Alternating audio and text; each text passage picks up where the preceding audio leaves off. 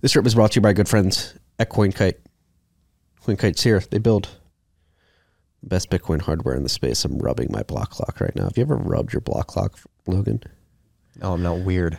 Yeah, it doesn't feel great. It's not a rubbing product. It's a looking product. You look at it, it gives you great stats on the Bitcoin network. You set it up. It's a beautiful, aesthetically ple- pleasing piece of hardware. Keeps you updated on what's going on in Bitcoin. That's just one thing. That's just like the fun things that CoinKite makes. They're very fun. They're very cool. They also make the best security hardware in the Bitcoin space. Their wallets, the MK4 and the Q1, both come with two secure elements. Uh, both are NFC enabled. Both allow you to create private cu- public key pairs offline in an air gap fashion, so your private keys never touch the internet. You can add entropy to your private key with dice rolls as well with both products. A bit different. MK4 looks like a little calculator. The Q1 is a full keyboard device with a bigger screen, uh, QR scanning capabilities, uh, and it has a battery pack as well. Again, most secure hardware on the market allows you to create your private public keys in an air gap fashion. It's the best way to do it. Adding entropy to it as well. Eliminate single points of failure. Coldcard helps you do that with their hardware by keeping your stuff offline. They also have the SATS card, the tap signer, the SATS chip, a bunch of things. Go check it out at coinkite.com.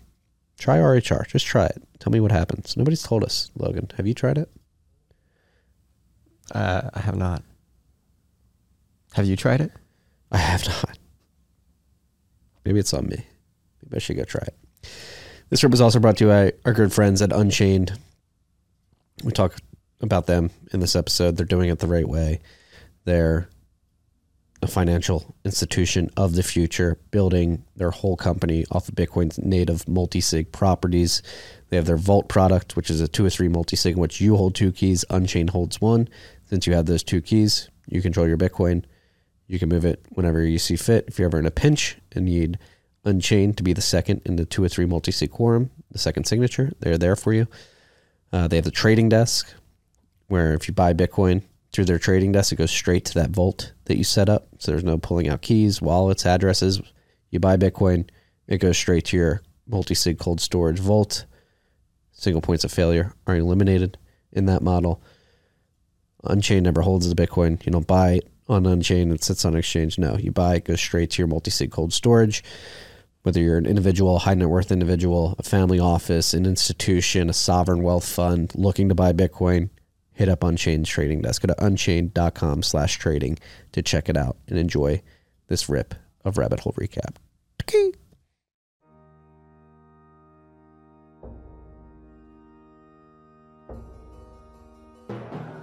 You've had a dynamic where money's become freer than free. If you talk about a Fed just gone nuts, all, all the central banks going nuts, So it's all acting like safe haven. I believe that in a world where central bankers are tripping over themselves to devalue their currency, Bitcoin wins. In the world of fiat currencies, Bitcoin is the victor. I mean, that's part of the bull case for Bitcoin. If you're not paying attention, you probably should be. Probably should be. Probably should be. Did you see that picture of Mashinsky today? That was AI generated. I can't Was believe you it? fell It for looked- it. I thought it was, That was too. definitely Okay. Looked like, look, Midjourney. it looked like he spent He five years terrible. in prison already. I thought it was a Midjourney. I use Midjourney. I heard you saying that you do. Like that looked like a Midjourney to me. Yeah. Because he was already in court. They didn't take him right to court. Yeah, I don't know. Did they? Sometimes they do. Like they Isn't arrest he him at, and like, his arraign him lake like the same day. No, Right into the jumpsuit. that's true. All right, that's fair. That's totally fair. You're right. They, why is he wearing orange? He wouldn't be wearing orange. Yeah. Fuck, I'm gonna get rugged by AI images a lot, aren't I? In life. Oh, yeah, it's already happening. I mean, it happened that. I sent that. I sent that to. Well, no, we were on a People, I call. was like, look how bad Matt and I were on a call once, and he was like juxtaposing Bitcoin to WorldCoin, and he like shared a picture with the people on the call with us, and I had to like DM him person. I was like, dude, that's Midjourney. That's not Sam Altman. Dude, it's hard. It's hard out there. We live in a post-truth world. Uh, Tom, are we recording right now? Nice. All right, cool. Um, you believe so? Are we? Have we been recording? Nice. Should we get this show started? well, it sounds like we already started it. So Yeah. What is up, freaks? What's up? Yo, let's go. he looks at me. Freaks. All right. This is uh Matt Ninja launched this live show on us. We don't have a list. We don't have anything. We're talking about the news. We're talking about scammers because Ripple, Alex, uh, Thorn. We're, we're sandwiching two Alexes here, Alex Berg and Alex Thorn. And we got Vivek to my right. We got we got two Alexes and a Vivek. Will the Alexes take over the Bens? That's the question. I don't think there's enough. Worry of about us. the Peters. It's a lot of Bens. Uh, no. Alex Thorn, we've been talking about this today. What happened with Ripple? Another Alex also Mashinsky. Wait, wait. Uh, first of all, we're at Bitcoin Park in Nashville. Day one of Lightning Summit's over. All right. Well, the the day is over, but the night is about to begin. Um, Yeah, this is the pregame. did you guys enjoy yourselves? I had a good time. yeah, Great that was time. Yes, awesome. sir. A lot of good content. Was able to record a podcast downstairs next door. You guys are doing something incredible here. It's a lot of fun. Vibes high. Is this your first time here? First time. Yeah. Thorn? No, I was here for the mining summit a couple months ago. Also, very high signal. Excellent. And Vivek's moving here. I think the most bullish thing out of this, sorry, most bullish thing out of this right now is the quality of uh, Bitcoin gear that's uh, going through the roof. Those M- mutiny shirts are, Oh, yeah. like uh, up there with the greatest Bitcoin gear I've I've, I've seen. This is just me shilling so I can get one. Life was better. Life was better before the smoking ban, and the Ben, these team were made understands that. by Lightning Store. Yeah. And the signal here, I saw you tweet out earlier. There's a bunch of people in spaces talking about Yeah, how they- Bitcoin's broken. Yeah, yeah, we had a bit of a sideshow uh, happening on on Twitter Space between uh, uh, the Wizards, um, and uh, it was a bit clown of wizards? a collection of malcontents, uh, literally discussing Bitcoin development being stalled. What was it? Uh, Broken. Broken. Broken. So, I, I guess all of you guys here, the hundreds of people, can uh, vouch to that. Uh, you guys can just pack up. Um, we're done here. We're just gonna have go drunk and uh, go get drunk on the rooftop, and uh, that's the end of the story. W- was it the clown wizards or the the wizards we think of as like Sipa? and like? have you, have you ever seen clown Sipa on the yeah. on Spaces? Oh, okay. What do we think of the Clown Wizards? I haven't been paying attention to them. Are they just antagonists? Do they have any good points? I haven't I haven't heard one, uh, and I find it very extremely funny that uh, Udi is uh, out there lashing out at Bitcoiners, calling them podcasters, but he's turned into a spacer. That's fair. I mean, you, you often become the thing you criticize. I think in life. Um, I don't know. I I think it. I like the. I mean, I think it mixes it up. I mean, I think it's kind of interesting. I don't like like own trade ordinals or anything, but like I I think it created a an interesting conversation and. That's what it's all about, dude. I mean, you know, whether it'll stick around and have legs in any way that is long term interesting, I don't know. But like, um, it's good for miners. Well, it'd be one thing. Like I don't mind the ordinals myself. Really, that's a side show that I've never really cared to follow. But um, they're they're really trying to define the, a, a different narrative here, paint something where like uh, kind of like getting all the affinity scammers together and uh, trying to so like really like like Udi has been talking about that where he's going he's he's trying to do Bitcoin 2.0 with like uh, uh, the new lead devs are going to be um, uh, the stacks guy. Uh, and I think uh, we've got a new implementation coming from Paul at uh, Drive Chains so And I, did Paul take SV money? Yeah, yeah. They have Well- layer two labs or whatever now. And they took, but they took Calvin Ayre money, right? oh, oh, sorry. I thought you meant like VC money. I, did, I don't know specifics about. Yeah, I who didn't- I took. didn't is it hear Ayre or Roger Silicon Ver? Valley is also no. He had a. There was like this weird tweet that went out from Layer Two Labs like two days ago or whatever. It was like the Oh, no, greatest was, uh, innovations. they were trolling apparently they were trolling their uh, their marketing guy is still uh, learning the ropes Just it's too close to reality. That one really. I just assumed. I assumed they took the money. You can't. Well, they took someone's money, but they uh, their their investor was so confident in them that they never uh, went public about it. Huge voucher confidence here. So, News of the day. This is a Bitcoin podcast, but I think we have to touch on the shitcoin stuff. Alex Thorn and I have been talking about it all day. The re- not all day, but Resident on and off. shitcoin analyst. Uh, yeah. Well, I think you do have unique uh, perspective on what's going on with the Ripple case. Yeah. So is XRP the standard now? Yeah. Uh, oh no. Um, so right, the SEC sued Ripple. Like it was like Jay Clayton's like exit move. Right. Remember, it was like I think December 2020. We were euphoric on Clubhouse. I remember. Um, for offering unregistered securities, namely XRP, right, which was mostly sold by Ripple Labs to the public through sometimes through intermediaries, right, programmatically, right. They have a schedule every quarter. I don't know what their finances look like, but I assume that accounted for the vast majority of Ripple's revenue over the years, right? Just selling XRP tokens.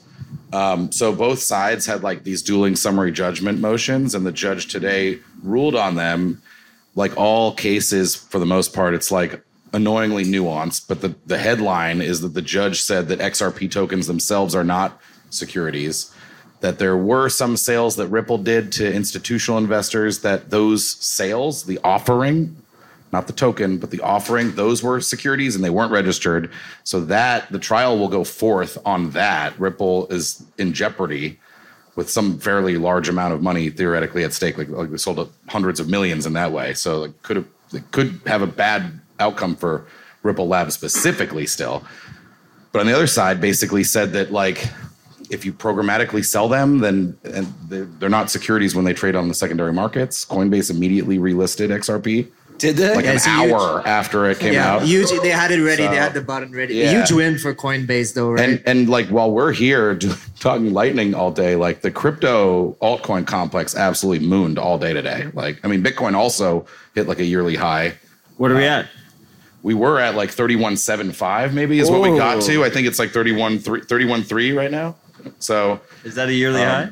I think thirty one five or so was the was the high before. So I think we we you know it's right about where it went to, but um, I think this particularly all the other tokens the SEC has mentioned in their various lawsuits, like Solana and, and you know whatever else Matic, that, that they might be securities. All of them were just like up like fifteen to twenty percent today on this news. I don't know, and it's pretty early and it's complex. Like I said, these rulings you can like win while kind of losing, which is, appears to be kind of what happened to Ripple here, um, or you can like win and not win the correct way. Like I, I don't know how applicable the ruling here is going to be for other cases, right? Like other other case, it's going to be a case by case basis, but it is a loss for the SEC so far. So Could be a Pyrrhic victory for both sides here. Is there room for them to uh, for the SEC to to appeal the decision? Oh yeah, absolutely. They probably will appeal.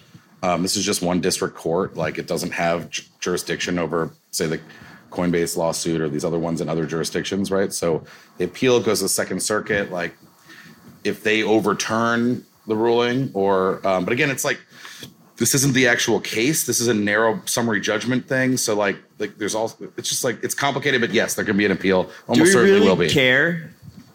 No. I just think it's interesting. I really do not give a shit. Am I being offensive? No. Like Alex, thank you for your No, no, you're welcome. Yeah. thoughtful Anytime, breakdown. anytime. Thank you. Can we talk about something else? Yeah. Yeah, let's talk about this week, Lightning. What do you, you. uh what'd you guys like for I mean, if you got here Tuesday, we have Bit Devs. We had the open house last night.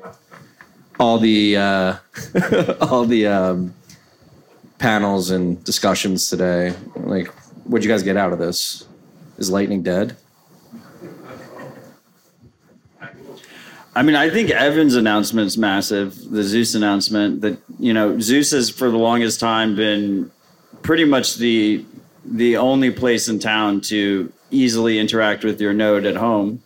Um, but the friction point was that you needed a remote node in the first place. So this idea that you can just launch Zeus and it, and it gives you two prompts and it's like connect to an existing node or create a new wallet and that if you press create a new wallet you don't need a remote node you don't need to deal with channel management. I, I mean I think that is fucking huge. As a longtime Zeus user connected to my own node. I think I'm gonna keep it connected just because of the uh, the connection I have with my node. you got a good thing going. But the nice thing is that you can seamlessly switch between the onboard embedded node and any of your remote connections. that wasn't on the microphone, but he said the cool thing is you can seamlessly switch between your onboard embedded node and the remote connection. Um, Zeus also with the excellent payment flow at PubKey NYC that I've used. Recommend that. Yeah, I'm gonna shill um, Mutiny again, um, and I think specifically what's promising to me, and it's just something that I'm seeing uh, across the board, is the ability for great teams to uh, be able to monetize uh, wallet products. Uh, this is something that uh, has been an issue throughout Bitcoin's history for wallet creators, um, but there are now clear technological pathways towards uh, those teams earning, like turning into. Sometimes I hate to say the word, but uh, turning into literally, uh, literally like financial providers in terms of like uh, creating contextual, um, co- co- cooperative um, use cases where. You know, other people are doing that with probably Miniscript and social recovery stuff. The guys at Wizard Sardine.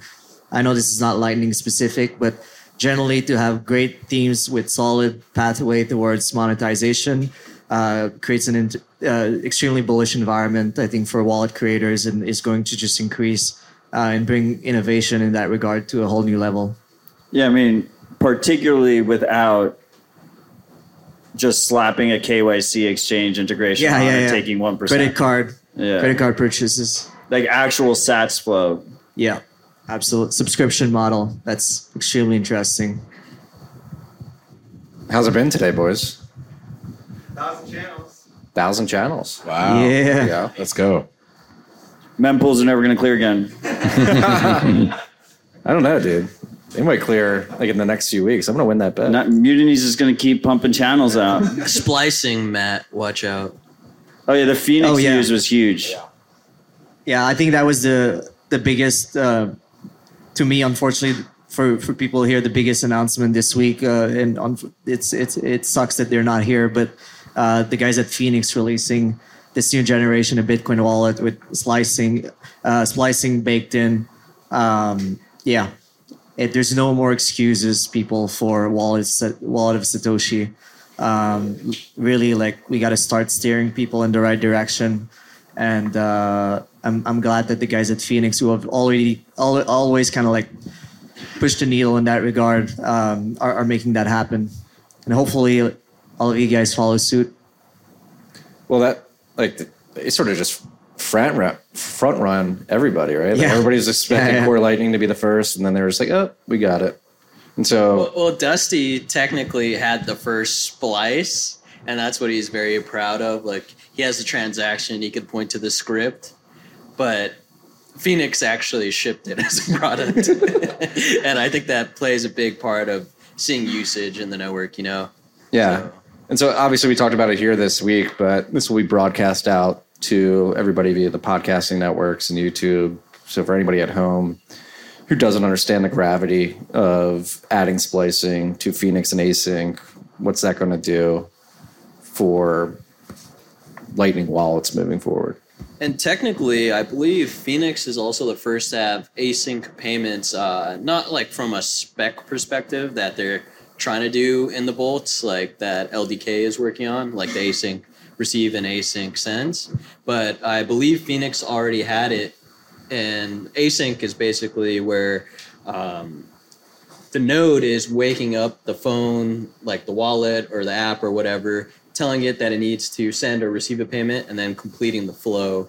And uh, that's because you don't want to tie up all the liquidity along like an actual lightning route. Otherwise, uh, you know, just the opportunity cost of capital for all those nodes along the route, they're not being fairly compensated. Like, let's say if I had like an escrow service with Evan and we just escrow money for a month and like Evan doesn't get to make any nice LSP money with Zeus. Yeah, I think it it has as much as a, of an impact on um, on uh, operators that it does on users. Obviously, from the user perspective, makes for just much smoother onboarding. You don't have to explain why they got rugged of so many Sats the moment that they uh, funded the wallet. Uh, but also for operators, you know, I think that's where like the biggest game changer is because like it it just makes it I think a lot uh, easier for them not to accidentally go bankrupt trying to manage all that liquidity, which is uh, uh, is going to be one of the biggest I, I feel research field. Um, someone I think yesterday or the other day where was asking if how I was I was going on the LSP side in terms of like uh, profitability, and I don't remember that anyone had any clear answer, which was kind of like a little uh, concerning. But uh, I think like more technology like that is just going to uh, make it much more actionable to uh, squeeze out the sats and uh, make sure that uh, they can operate a profitable business doing that. It's a little interesting because they said LSP and they like to use a lot of analogies like ISPs and providing bandwidth. But if you reflect on like the 90s and 2000s, there was a lot of consolidation in ISPs. It wasn't a, a happy thing to be an ISP in the end, unless you were like Verizon, I guess. The final winner. Yeah. So what do you think? Do you think Phoenix's move sort of lights the fire under the ass of Core Lightning and LDK to get this implemented? they were going to do it anyway. Uh, I think now it just looks like they need to get it polished, very nice and like presentable, like in the Phoenix wallet. Uh, I think CLN still, like they might have it on their node, but it's going to be difficult for users until like let's say an app comes out that uses it like let's say it's uh, clams with runes or whatever and then on the ldk side uh, you know once they come out with the splices i'm sure the media guys will eat it up and we'll have like some other some other application that uses it. But because both those are impulse we're gonna have to wait. That's the beauty of uh, async Yeah. or async because they're phoenix it's like one verticalized thing they could quickly ship Yeah. their implementation and the app and like all the libraries They've always been a special beast in the Lightning space because they're just extremely user focused, specifically on mobile, specifically on Phoenix Wallet. Yeah, and I think it still sounds like still a small team, small-ish team Yeah. to this day. So like they really like there's no it doesn't sound like there's a lot of overhead. They just execute. And LND is not prioritizing splicing. Spli- well, I wouldn't say that they're not prioritizing. I believe there's a guy named Eugene who's like contributing or working towards it with uh, Dusty. And then on the LDK side, I believe it's Jeff and uh, also um, Duncan, yeah. And then so yeah, like people people are like dedicating resources to it, but are we going to see it in the way that we want with like a nice final packaged app? It's probably like a year. Two weeks, Two weeks, the library's out. So what do we think about the the overall broader like landscape of Lightning? Like what part of the maturation process are we at in your mind? Alex Berg. Um, that's a good one. I mean, I still, I think it's come such a long way, um, and it makes a material improvement on. Uh, I mean, it's been a material improvement for users, but again, um, I think my attention now is, as I was saying, switching to like operators and how they're able to um, run those kinds of things at scale. Especially like, we've seen them bump into a lot of issues uh, during the the ordinal fee event, um, and there are like. I mean, like you pointed out, Vivek also, like it's going to be interesting to see how that dynamic evolves where you have also a lot of very well funded companies coming into uh, this game that potentially are able to operate uh, much more efficiently uh, in terms of managing all the liquidity. And does that squeeze out the lar- uh, the smaller players where you've got consol- consolidation happening? Um, it seems like we've we've been trending towards like a hub and spoke model for for a long while, which um, which works uh, to a certain extent. Um, but if it becomes, yeah, it's a, it becomes a little concerning, especially with the status. I think of like a lot of the uh, operators being unfortunately exposed to uh, a regulate U.S. regulatory uh, environment. Uh, I was not even like I, I was overhearing earlier conversation about like like money transmitting licenses and all of that. Uh, I was never exposed to those kinds of uh, conversations with regards to you know uh, lightning operations. So it seems like there's going to be some uh, roadblocks ahead in that regard, and uh, hopefully, hopefully the larger entities don't get to actually also uh, benefit from you know uh, like regulatory buddy buddies. No, but the the MTL FUD, and not all FUD is um, necessarily misplaced FUD. I mean, FUD means fear, uncertainty, and doubt. Has I mean that's been a shitcoiner talking point and like Bcasher talking point since like the dawn Yeah. of Lightning. I remember like we had consensus 2019 or whatever where the RHR node was stolen and put behind Tor was when all those a lot of the shitcoiners were talking about the MTL. So I mean, I think Coin Center wrote a blog about this literally like four years ago, saying that it's not a money transmitter, right? So yeah, I mean that's been around forever. I think, but the the concept between behind money transmission laws is like typical, you know, like a Western Union, right? You're literally handing money to someone, and then you're trusting them in the interim, and eventually they're delivering it. And so the the regulations are specifically there because the intermediary can rug you, which is not possible in Lightning. Well, I mean, look, never uh, deem anything. it should- it shouldn't be Corrupt- applicable my Corrupt regulators can always they they always find a way if It's they hard to, to. right? The, the- Um, the MTL regime is a state by I, state. I will thing, say too. there's two things, and and I use Lightning every day. Um, uh, it's an honor and privilege to hold this Lightning Summit. Uh, but I see two troubling things with the Lightning Network currently. The first thing is we see these massive regulated companies um, that are becoming increasingly influential in Lightning, and a lot of times they have policies where they will not open channels with with people they do not have any kind of relationship with, or maybe even they have legal agreements that we don't know about. Um, so you kind of see a bifurcation of, of the network to a degree in that situation. Um, and then the second thing is, while I'm cautiously optimistic about this idea that uh, Tor might add a proof of work element, I've had a lot of concerns for a long time that it's just not built for an adversarial environment where the US is your adversary. It's built for an environment where everyone's an adversary except the US government. And there's a very strong reliance on Tor in terms of sovereign lightning usage. And I, I th- those are like probably my the two main things that I'm watching in terms of actually, you know, freedom oriented lightning use. I, I think we're doing ourselves uh, an injustice by referring to lightning revenue as yield. I think that invites a lot of this scrutiny, and I try not to ever refer to it in those terms. I know certain people offer services where you could give them sats and then they'll give you a return. I think that's fine to call yield, but then to say like as a routing node operator, you make yield, uh, will invite a lot of uh, these sorts of conversations that are probably not ideal because the people that will make the rulings on it don't really understand it. So it's just opening up a can of worms we're not ready for quite yet. Should we use revenue?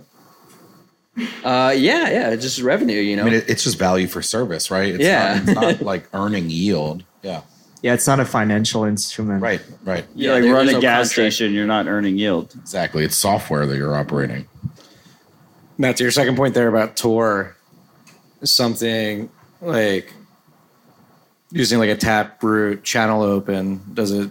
But the, the problem is, is like if we talk about a true adversarial environment, and maybe it doesn't happen, but if you talk about a true adversarial environment where Lightning node operators, specifically larger Lightning node operators, are targeted, um, protecting that IP address about where your node is located becomes a concern. I, I, I like half trolling uh, our wonderful participants here uh, outside of the sessions talking about the use of Wallet of Satoshi on Nostr. I say half trolling because uh, Wallet Satoshi is going to rug a lot of fucking people, whether that's shotgun KYC or loss of funds.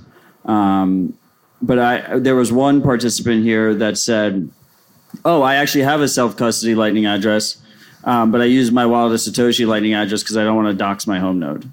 and that's the core of the issue, right? And and if you don't use ClearNet, if you use Tor, you you are at a significant disadvantage compared to other routing nodes.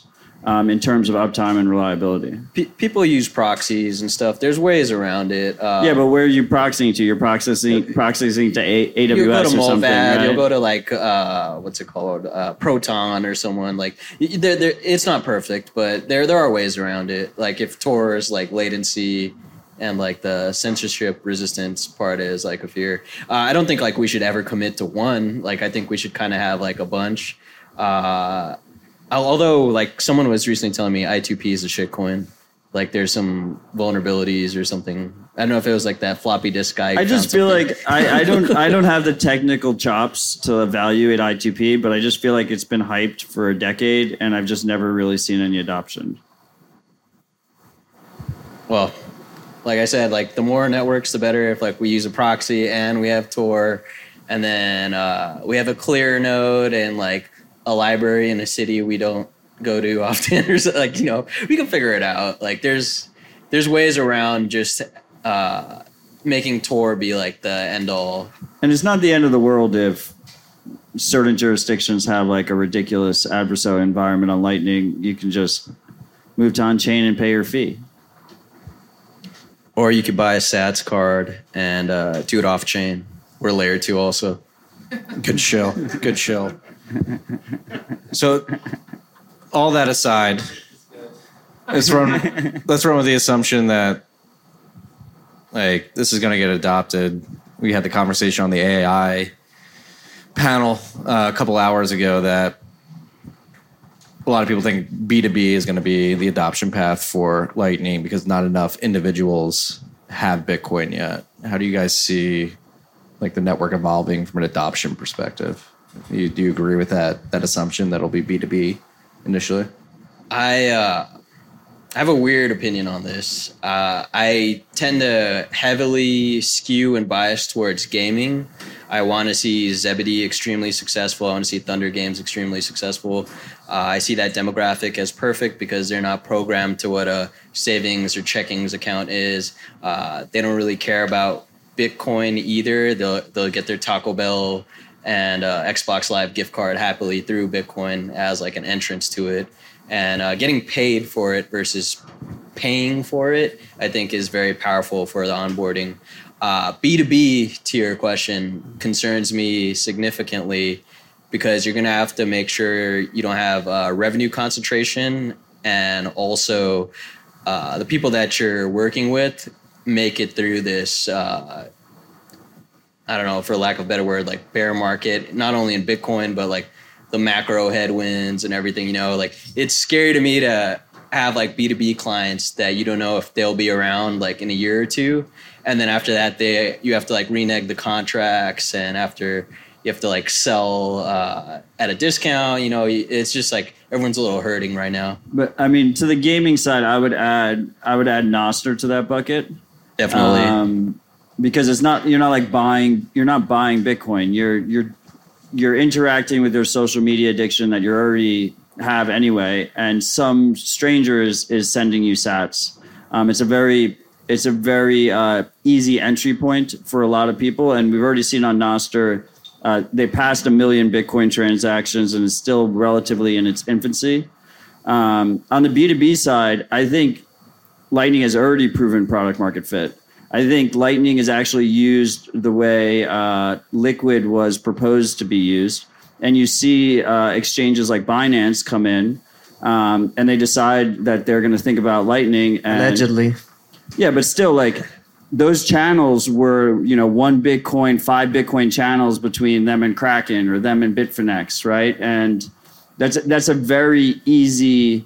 Um, like I, I, I think Lightning has proven itself as as as that medium between two exchanges trying to trade with each other. They don't need to trust a federation. They just they create a two of two multisig between the two of them, and they have this channel, and they have some kind of business relationship as well. So it's not even like they're just trusting on-chain settlement guarantees. What if they trade with each other a lot too? The channels balancing is Yeah, going to be better. Like yeah, in fact, we I, we looked. That's when we were doing a lightning project.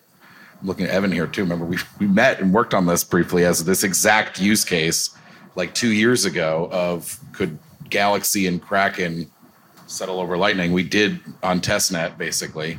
Um, I because I always thought that also at the time too, the the obviously the tools were much less mature than they are for channel management and, and whatnot too. So we were like the bi-directional payment problem is pretty solved if we have bi-directional flow on an ongoing basis. It's a little bit interesting because it's the same protocol. It's the same Lightning protocol, but really, it's it it almost should be considered two different products. Like I almost feel like it's like sovereign Lightning, end user Lightning, is almost a completely different product in terms of product market fit than two regulated entities with a business relationship exchanging funds with each other, even though they're using the same protocol. Yeah, I mean, something interesting is that it just like just allows liquidity to flow between those places um, extremely quickly. And I remember having a short conversation with um, Nicholas of uh, of Blink, and he was uh, we, I was discussing the uh, their Stablesats um, implementation. I think they were something they were thinking about, which hasn't been implemented, I believe yet, but is the ability to sort of like um, dynamically manage the amount of reserve you have if you're operating uh, a Stablesats so like uh, uh, synthetic usd um, and deciding from one moment to another how much like leverage you're trying to use. But if in, in, in the event of a price action in, in the event of a severe price action uh, one way or another using lightning you're able to much quick much more quickly be able to you know add reserves to your account which i thought was super interesting Yeah, and then ter- in terms of adoption, I mean, since this is a weekly news topical show, I think we should mention Lightning Labs uh, releasing. I mean, L402 has been out there for a while, but Aperture and LangChain implementation, and, like that's something I've been thinking a lot about. This, like, what, like, what if the machines adopt Lightning in mass before the humans do? Like, It's rebranded LSATs, right? well, yeah. So I talked to Ryan today. Apparently, they got a cease and desist from like L, like the the wall test. LSATs. Yeah, the LSATs. I will say, as a domain hoarder, So, so they lost Uh, Taro and LSATs. This Yeah. is this is just mean. Stop Yeah. picking on LND. as as a domain hoarder, uh, when when SATs started to be when it started to become obvious that SATs were the standard, it made it really difficult that the SATs existed because all those domains are already taken. Yeah, but what do we think about like machines adopting? I Lightning love in machine to machine payments as a concept here. I think Lightning could be great for that. I think AI could absolutely operate a Lightning node pretty well. I think the amount of like research you can do to map the topography of the network using like machine learning tools could be a really big thing to do. And I also like it's not just like AI, but if you think about like a future with like Waymo cars or like automated vehicles and stuff, like sure, like I mean they're gonna probably be using like Stripe or something for a while, but like a direct, quick micropayment seems like a very, very clear need for an automated. Yeah. Uh, Oops. But Paul brought this up in the panel. I never thought of this. Like for an AI company that doesn't want others to know that they're building their models, like being able to pay privately over the Lightning Network is a big value add. So Yeah. There may be like a, a forced incentive for them to adopt it. I just want to say fuck Waymo. I'm going to continue to drive myself. are you gonna put those? Uh, well, me too. But are you gonna put? You see, they put the cones. no on the- chip, no pod, no bugs, no, No check. Waymo. Drive my own vehicle. No Waymo. do you do you even have a horse, Matt? if you don't have a horse, are you even a Bitcoiner? so the the thing with the machine to machine, the big question mark for me f- for that types of use case is actually if like Lightning can actually handle that in a cheap way, because we know that like down the line, like Lightning fees at the end of the day are going to be like a function of like the, the on-chain fees, and as they continue to well, hopefully continue to rise. Um, like the amount of volume that we're potentially talking about in terms of like machine to machine and like API call payments, um, it's not it's not clear to me that it becomes e- economical at one point to have those uh, uh, directly. So there might be like, and I haven't looked at uh, that in a while. So you know, there might be ways to implement that in in uh, to make it much more efficient. And, and perhaps restrict the uh, the amount of con- counterparties that are involved. So maybe perhaps it's not global, doesn't have to go through uh, as much as big as a route. But um, it's going to be interesting to see. Um, yeah, just generally how Lightning fees uh, evolve along with um, with Bitcoin uh, fees, perhaps during like a next cycle or something. Alex, I'm I'm interested in your opinion. Marty's on the record saying mempools will always clear at some point. Um, do you believe that'll be the case? Always, no. Yeah, at, at, eventually, at some point, they will always clear. Always, eventually. Yeah. I think I mean I I wouldn't want that to happen. Uh, like there's I in the in the event like in the context of like a a hyper Bitcoinized world where we are actually relying uh, 100% on, on fees for uh, the security budget, which is a term I'm not a big fan of, but uh, we'll leave it at that. Um, you when you start emptying when the mempool starts getting empty, uh, then you invite like uh, the like sniping attacks and uh, potential risk in terms of like reorgs because you need this constant uh, flow of transactions in the main main pool in the mempool to incentivize uh, miners obviously to continue progressing the chain. Um, but if one blocks get five BTC of rewards and the next one uh, gets half a BTC, um, that could turn into incentive issues. So I'm, I'm really hoping. I honestly, I, I think there comes a point where no, it, it literally it never clears and it starts actually just consolidating and the. Uh, the the fee amounts that's I think you're gonna have more uniformity also in the mempool in terms of like uh, the fee amount per transactions. Uh, so looking forward to see how this plays out though. I agree with you. So I love you. No, before I mean, I think SegWit prove this too. Like I think we hit these natural limits of what we can do on chain, and then the development community gets creative. We solve that fee pressure, dies down, and then demand grows on top of that. Hit the limit again. That's my theory. Always eventually. It's all a psyop, Matt. You know, these aren't real transactions. This is Jihan waiting for some new Bitcoin fork to propose. I mean, I will say that um, like this whole fee event, um, although you know I'm not willing to concede the idea that uh, ordinals sort of kickstart uh, this this sort of building um, uh, momentum across the Bitcoin uh, ecosystem. Uh, it's certainly the case that I think the the fee event that resulted from that uh, certainly I think brought a lot of people within the Bitcoin community.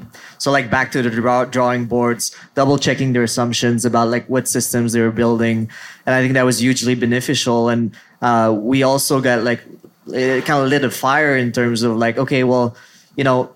Perhaps we've and I've I've been sort of like having this talk here uh, this week, which is funny because it's you know a lightning focus summit, um, but I think it also sort of like incentivized people to look uh, beyond lightning and be like okay like maybe we need to add uh, tools to our uh, toolkit because uh, there are there are questions or like there are use cases. There are things that lightning alone cannot address by itself.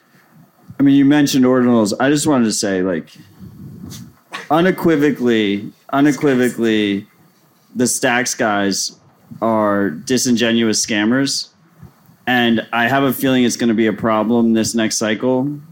That's it's just a lot of people are going to lose a lot of money, and they are so intertwined with the ordinals movement right now that if there was like any good faith aspect of inscriptions and ordinals it, it's there's there's no shot in my mind anymore. I, I feel like everyone's everyone in that space now is just completely complicit with the stack scam which is a forever ico uh, that registered as a security with the sec and has a massive fucking pre-mine. And they will just constantly say this next cycle that they are bitcoin that they're building on bitcoin. They call their conferences like building on bitcoin conferences. They name their uh, you know they're they're staking pre they're staking ICO forever model mining. So that when you call out Muneeb on it Muneeb says oh what you have a problem with mining? It's like you just made that fucking up. But he'll just gaslight you to the end of the fucking day. And I think it's going to become a bigger issue this next cycle. And uh and then it'll probably it'll be a flash in the pan. The thing will fucking blow the fuck up and a lot of people will be hurt. But I'm already that it's it's so tiresome meme about that ahead of time preemptively exhausted. It's been tiresome since January 2020. They said they have a million users. I remember. Well, that that dives into a good question. Like, who's going to get rugged harder, Wall Street or people that get into the stacks? Maybe it's the same. well, I mean, that's the big meme on Wall Street. If you're looking at like institutional investors, they're really, or not even institutional investors, just like Wall Street investment banks are like tokenization is the future, and they're looking to tokenize everything. Well, that's where it gets interesting. Where um, I think you guys, you and Matt, have like, and maybe even Alex have like a closer window into this, like seeing how LPs react over time. You know, like there are like headwinds, and then they get really interested in something, and they see all their peers get fucking burned and lose a shit ton of money, and then they don't want to like touch that category at all. They're like, all right, screw alternative investments. I'm going to like oil and gas or something. You I know, mean, this that absolutely happened, right? Like there was most of the spectacular blowups were big venture backed companies, right? Like the the the one that always gets mentioned here is the Canadian Pension Fund. I forget the Ontario Teachers or something like that, right? They were in FTX. Quebec. Yeah, they were also in I think Celsius. Um, so I mean, yeah, and then obviously the rate environment makes like venture much less attractive overall. I mean, I think everyone is see, you see that across the board in VC. I'm sure everyone Yeah, does I mean, venture. you've been tracking that pretty. Yeah, and it's down bad. Like it's I think so. I mean, I, I agree. I think that's going to be a continue to be a, a problem. I, I think something that's working for us actually, um, in, in sort of like an indirect way, is the the, the, the AI hype. Uh, where a lot of venture money is actually going there, like um, oh, absolutely. I, I don't want like uh, like I don't want to bring up the guy, but Eric Wall actually was uh, calling out uh, shitcoiners on uh, Twitter the other day, saying like uh, a lot of you guys are just sad that like you know DeFi and and shitcoining is not the the cool hot thing anymore. It's AI, and it's going to be curious uh, to what extent like if the AI trend persists. Uh, how much like what the VCs are going to do in terms of allocations of uh, allocation of capital. It could be the case that there's a lot less allocated in you know whatever the next Ponzi is. But you have to remember that uh, probably the most prominent figure in AI, Sam Altman, also has a VC-backed cryptocurrency that scans the eyeballs of poor people around the world. Yeah, we were gives them a piece we the were payment. talking of scammer earlier. This guy is like climbing the ranks pretty quick, quickly. I think. Huh? Yeah, it's like AI um, is too dangerous It needs to be open source for everyone. This is what Fast he's saying, forward, too. AI is so dangerous, needs to be limited to a few. he's like an evil genius, right? Because he's like the idea behind the WorldCoin is he calls like um like proof of personhood, right? Which is like the opposite of the AI problem. Like he's playing both he sides. built the AI problem Correct. and then had his pre-mined problem reaction solution, Right? eye scanning Yeah. Well, shitcoin I'll ready. take the contrarian view here. It seems like it's falling apart because people are just selling their irises to other people, and they're like, "Ah, we don't know how to fix this problem." Like, wow. Well, they're they're just yeah. I mean, they're uh, when I first talked about that on RHR, I was a little bit incorrect. They are scanning their eyeballs, um, receiving their WorldCoin credentials, and then selling the credentials. They're not actually selling the eyeball scans. I mean, if that nuance really fucking matters, You're killing someone's eyeball pimp. They're gaming this. It's like that Minority So Report, by, right? by credentials, you mean uh, like their identity? Like the wall, like Yeah. the wallet. Yeah, yeah. the whole Yeah. idea is The you scan the yeah. eyeballs and you get a WorldCoin private key. Right. That is your proof of personhood. Um, but people in poor areas are selling it to people that want to, you know, to fake that uh, for pennies on the dollar. They're selling it relatively cheap because they just need money to feed themselves.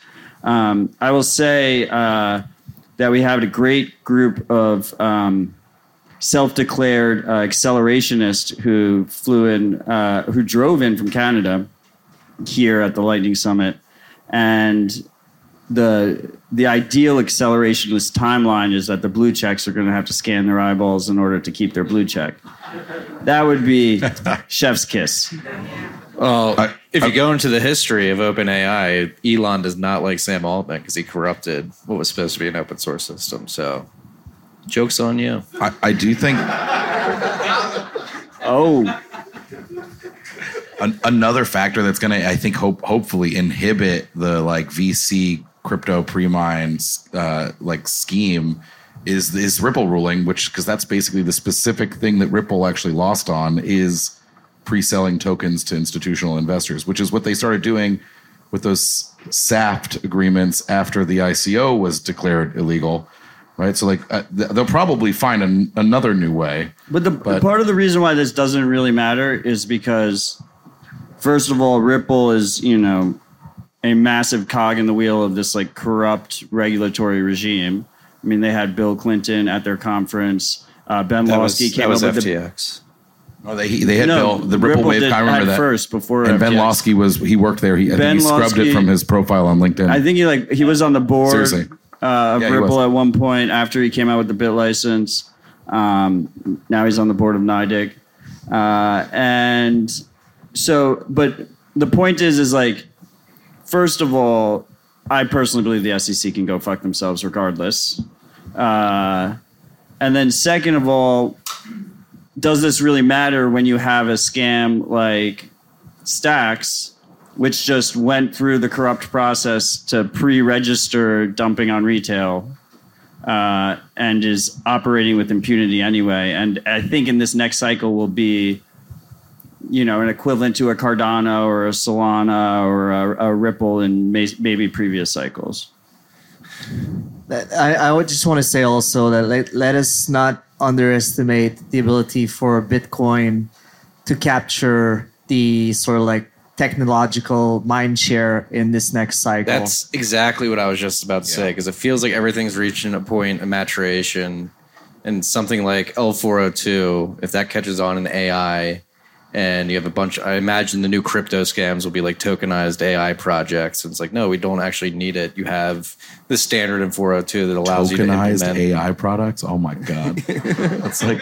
But no, you already had Raoul Pal out. Can we erase that? Let's not give them I, I, ideas. heard, I we- saw. His, I saw his thing. Yeah, no, Yeah. I'm just saying. Like, damn. No, but Alex, I agree with you. I think, and we we've had this debate many times over the last few months, like or last few years. I'm like, I don't know if the next cycle of shitcoin is going to be as profound as the last. I mean, to be clear here, uh, the the Stacks people would tell you that they're building on Bitcoin, and I think that is a, a deliberate attempt in this. In, I'm not in really worried about scheme. the stacks. they're working they're working backwards you know they're building they're they're building defi which is so 2021 um, i don't feel like there's. you know it's it it's it's been like the thesis that defi is kind of broken has been sort of validated throughout this bear market i think there's a lot less appetite for that um, and so they're the the idea that like they're going to push through uh, they're gonna have to come up with something else because they're just like they're not building anything much different than other than the affinity uh, the affinity scam of Bitcoin.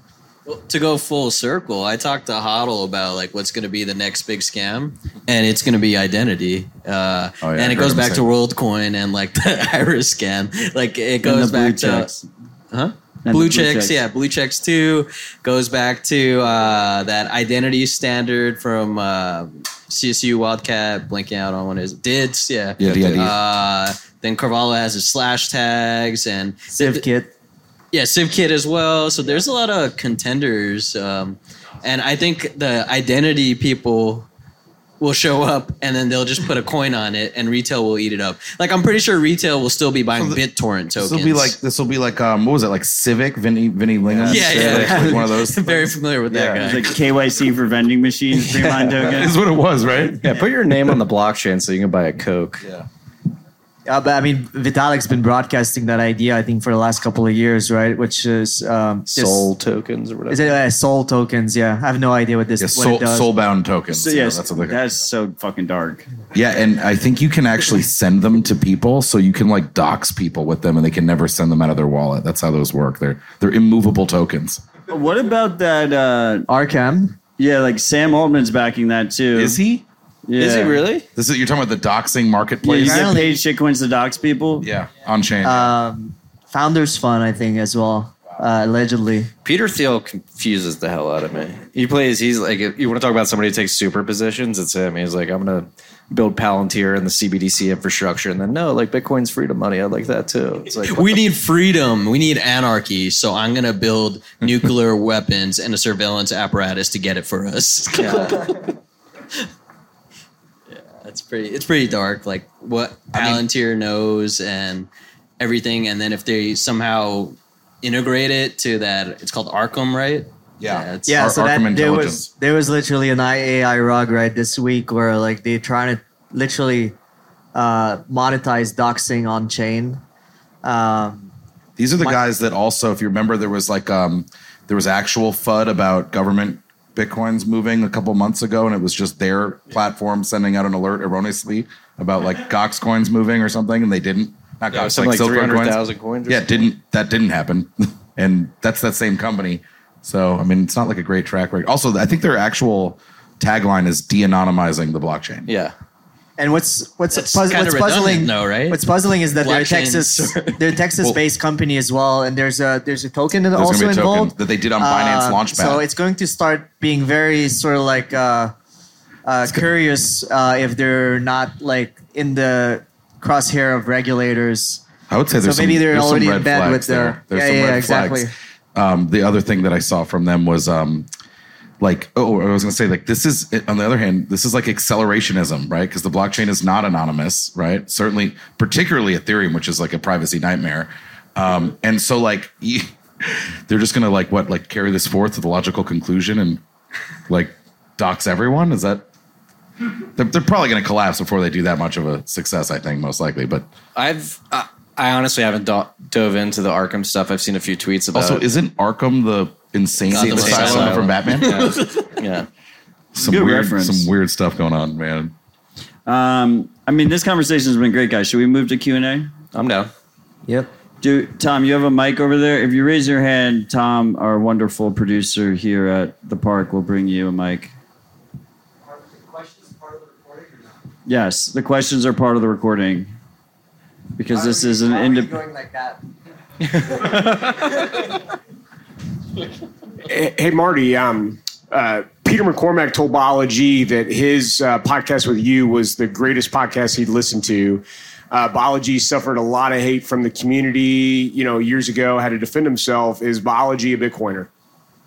Yeah, I think he's definitely a Bitcoiner. Whether or not he's a maximalist is another question. Um, like we were saying, I talked about it on the panel earlier. I mean, love him or hate him. Uh, for me personally, like 21 Co. and the idea of the machine payable web was something back in 2015 that got me really excited. It was an idea. It was probably too early for its time. Fell for that one. Marty, also. how much did you pay for that paperweight? Four hundred dollars. I think. I believe it was one Bitcoin. No, it was four hundred dollars. I went back and looked. And what was the price of Bitcoin? I don't know. I don't, you didn't have to pay in Bitcoin. You could pay Okay. with a debit card. Noted. It was, it was probably around four hundred dollars at that point. But yeah, no, he's definitely a Bitcoiner. He gets it. I think. I mean, I want to speak on behalf of him, but it seems like with the banking crisis and the debt crisis that's been ongoing, it's really sort of become more pronounced in his mind. Like, oh shit, the Bitcoin maximalists have it right. And again, I can't speak for him, but it seems like he's having a I don't want to say come to Jesus moment, but he's like really recognizing that Bitcoin and Bitcoiners really focus on a lot of the things we've talked about on this panel in terms of distribution of nodes, distribution hash rate, like making sure things are um, robust against state attacks very seriously. People have laughed at us for years for taking this position, uh, but I think people are beginning to realize that it's for very uh, important reasons that people approach Bitcoin in this way. What, what was the community that they started? Like Bitcoin focused or Satoshi. Um, Yeah, pro Bitcoin. There pro, we go. No, it's Thank pro you. BTC. yeah, pro Can I? I just first of all, it's incredibly impressive that you didn't pee during that whole interview.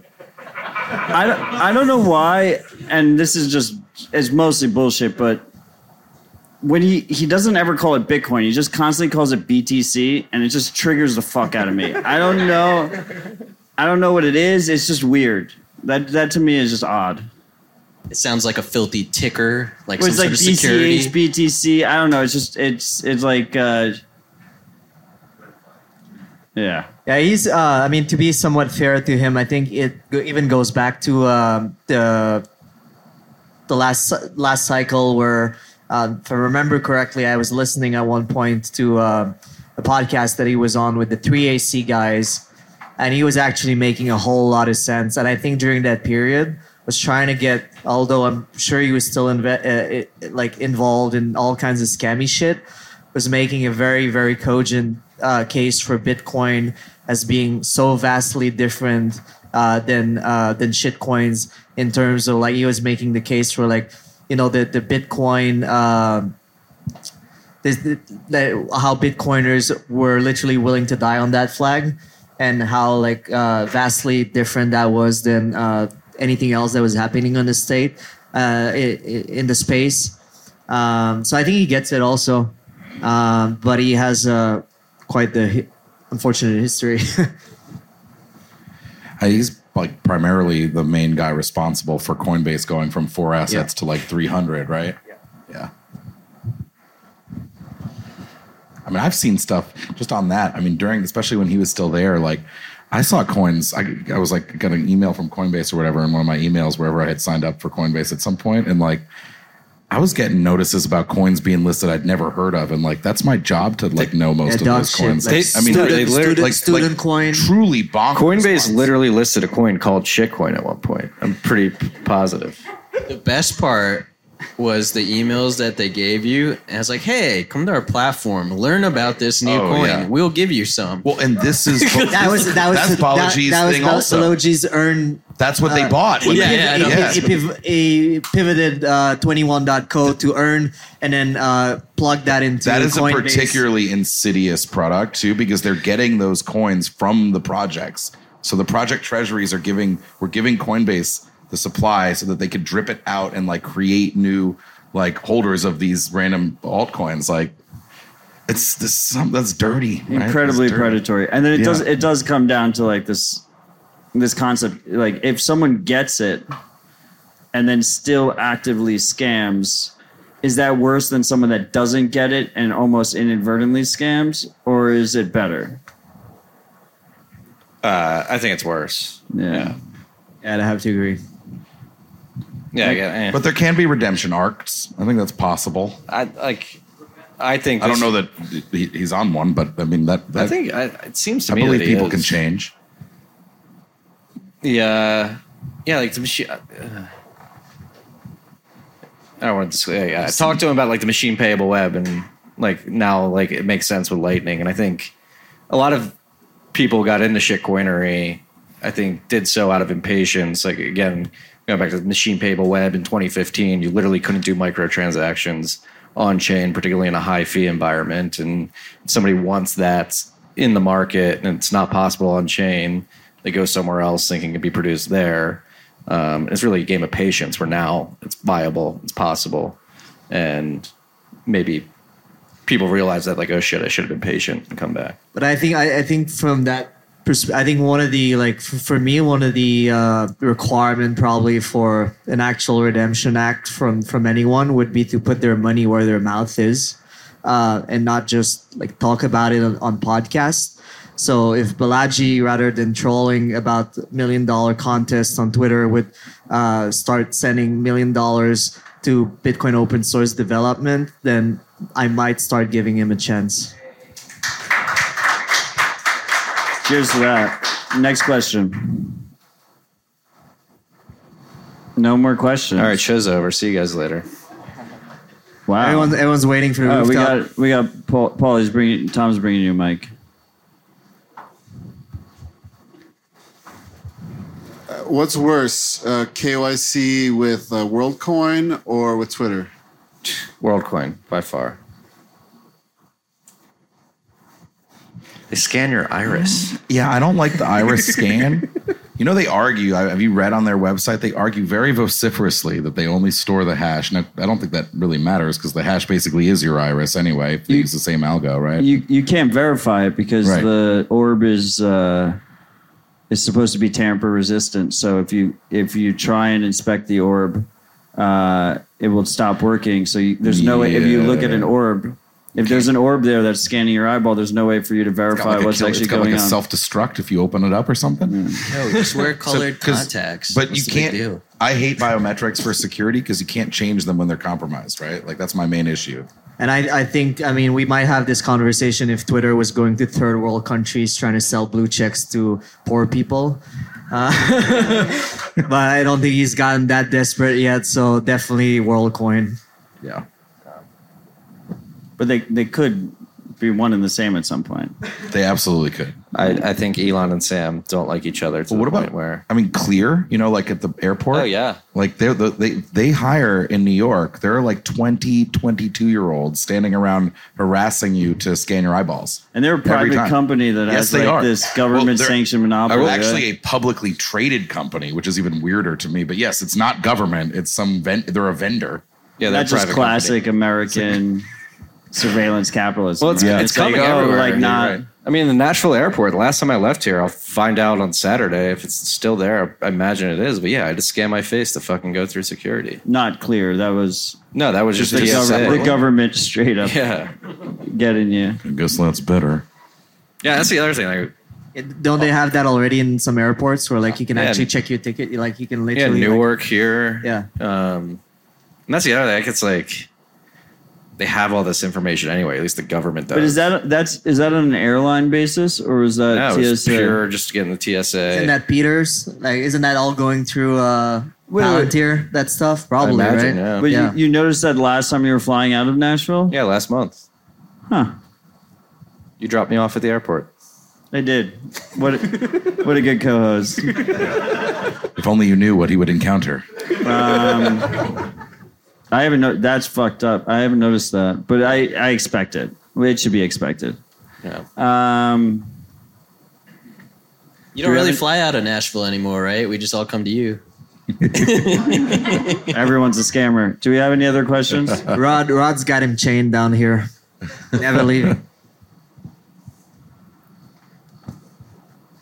No more questions.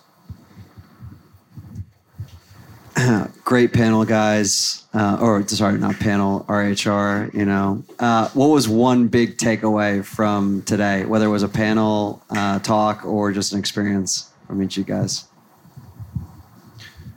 Uh, disclaimer: We invested in Primal, but I thought Miljan's presentation and the fact that they open source everything. I'm really excited to see like that trend in Nostr, particularly of like open sourcing at this stage of that protocol's life cycle to see what that does for the overall environment, whether or not that accelerates the growth of Nostr as a product protocol as companies like Primal building robust infrastructure, whether it be a client or a caching system, and if that throws fuel on the fire. Um, the, I love the AI panel. I there was something I'm not gonna say, like. It's not really Bitcoin related, but like I've been wondering about when the AIs, the LLMs train themselves, and then they all start spitting out the information to us, and then we all start using that. No one writes anything anymore. Do they like? What do they end up training on in the future? Do they train on their own?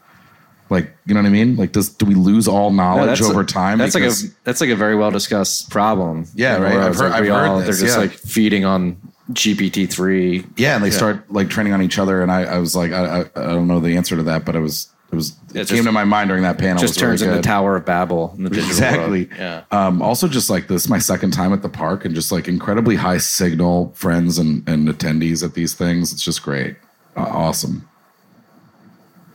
Yeah, I was just generally happy to um, hear a lot of like generally seeing a lot of the builders here being very conscious of uh, the trade-offs in terms of like all the tough conversation around privacy and and things like that. You know, things that uh, conversations that in different sphere of this very industry, the Bitcoin industry, aren't very much addressed. Uh, and I think we've got a fantastic crew of like hackers and pirates here who are very conscious of the choice that they make when designing their products.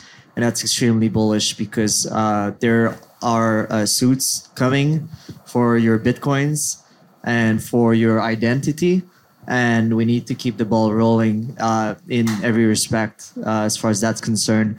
And uh, I was just generally very happy to see that uh, I think everyone's aligned, mostly everyone's aligned on that here. I was stoked to finally get the miniscript cold card Mark IV demo from Rob. Uh, you know, I've been pushing miniscript in the industry for a while while I was at Blockstream uh, towards the end of last year. And then Rob ended up being the perfect guy to kind of uh, get the baton passed from the protocol developers as an app dev to serve something that the market would want. So I'm really excited to see how uh, AnchorWatch's, insurance products take off. Uh, the demo looked really slick.